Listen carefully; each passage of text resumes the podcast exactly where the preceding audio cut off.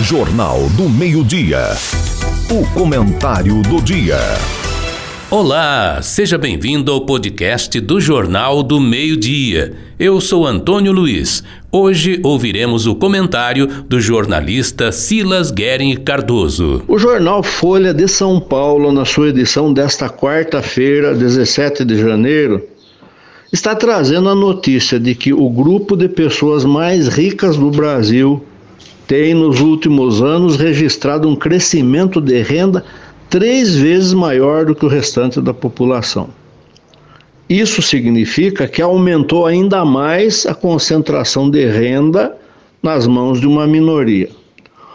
O ganho mensal dessa minoria chega a ser superior a dois milhões de reais por mês, ou seja, mil vezes maior do que o salário mínimo. O objetivo deste meu comentário não é criticar altos salários. Afinal de contas, todos devem se esforçar para ganhar mais. Isso é lógico.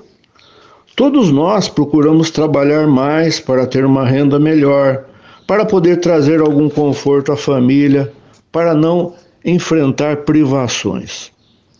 O problema é a enorme diferença entre quem ganha salários astronômicos e a esmagadora maioria da população que ganha salário mínimo, dois salários mínimos e até quem ganha cinco salários mínimos e vive espremido com dívidas, pagando juros, amargando uma série de carências.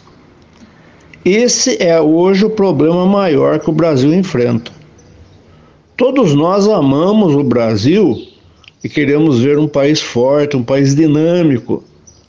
Só que não se constrói um gigante com os pés de barro. Não adianta um país com, rico com um povo pobre. Não adianta um país famoso com um povo, povo que sofre de carências. Não adianta cantarmos a supremacia do Brasil em muitas copas de futebol, quando há muitas famílias que não conseguem colocar uma boa alimentação à mesa, não conseguem comprar os remédios que precisam, não conseguem cuidar adequadamente do ensino dos filhos, não conseguem ter uma opção de lazer.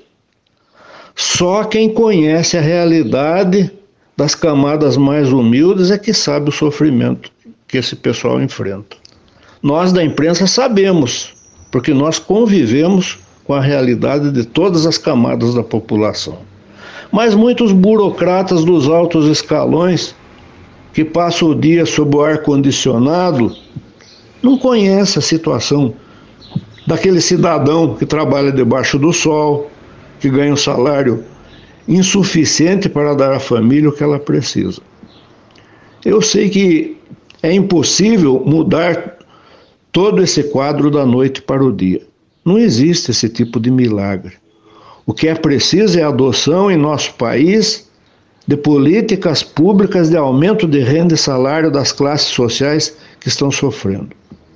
E há muitos mecanismos para isso.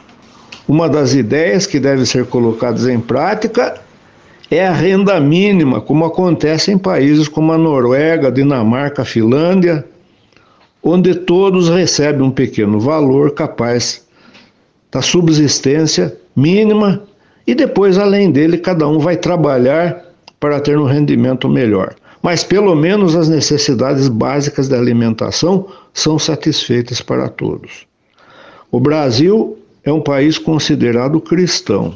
Então ele precisa da mensagem do Cristo de que todos são irmãos em igualdade de condições, filhos do mesmo Deus e dignos da mesma atenção.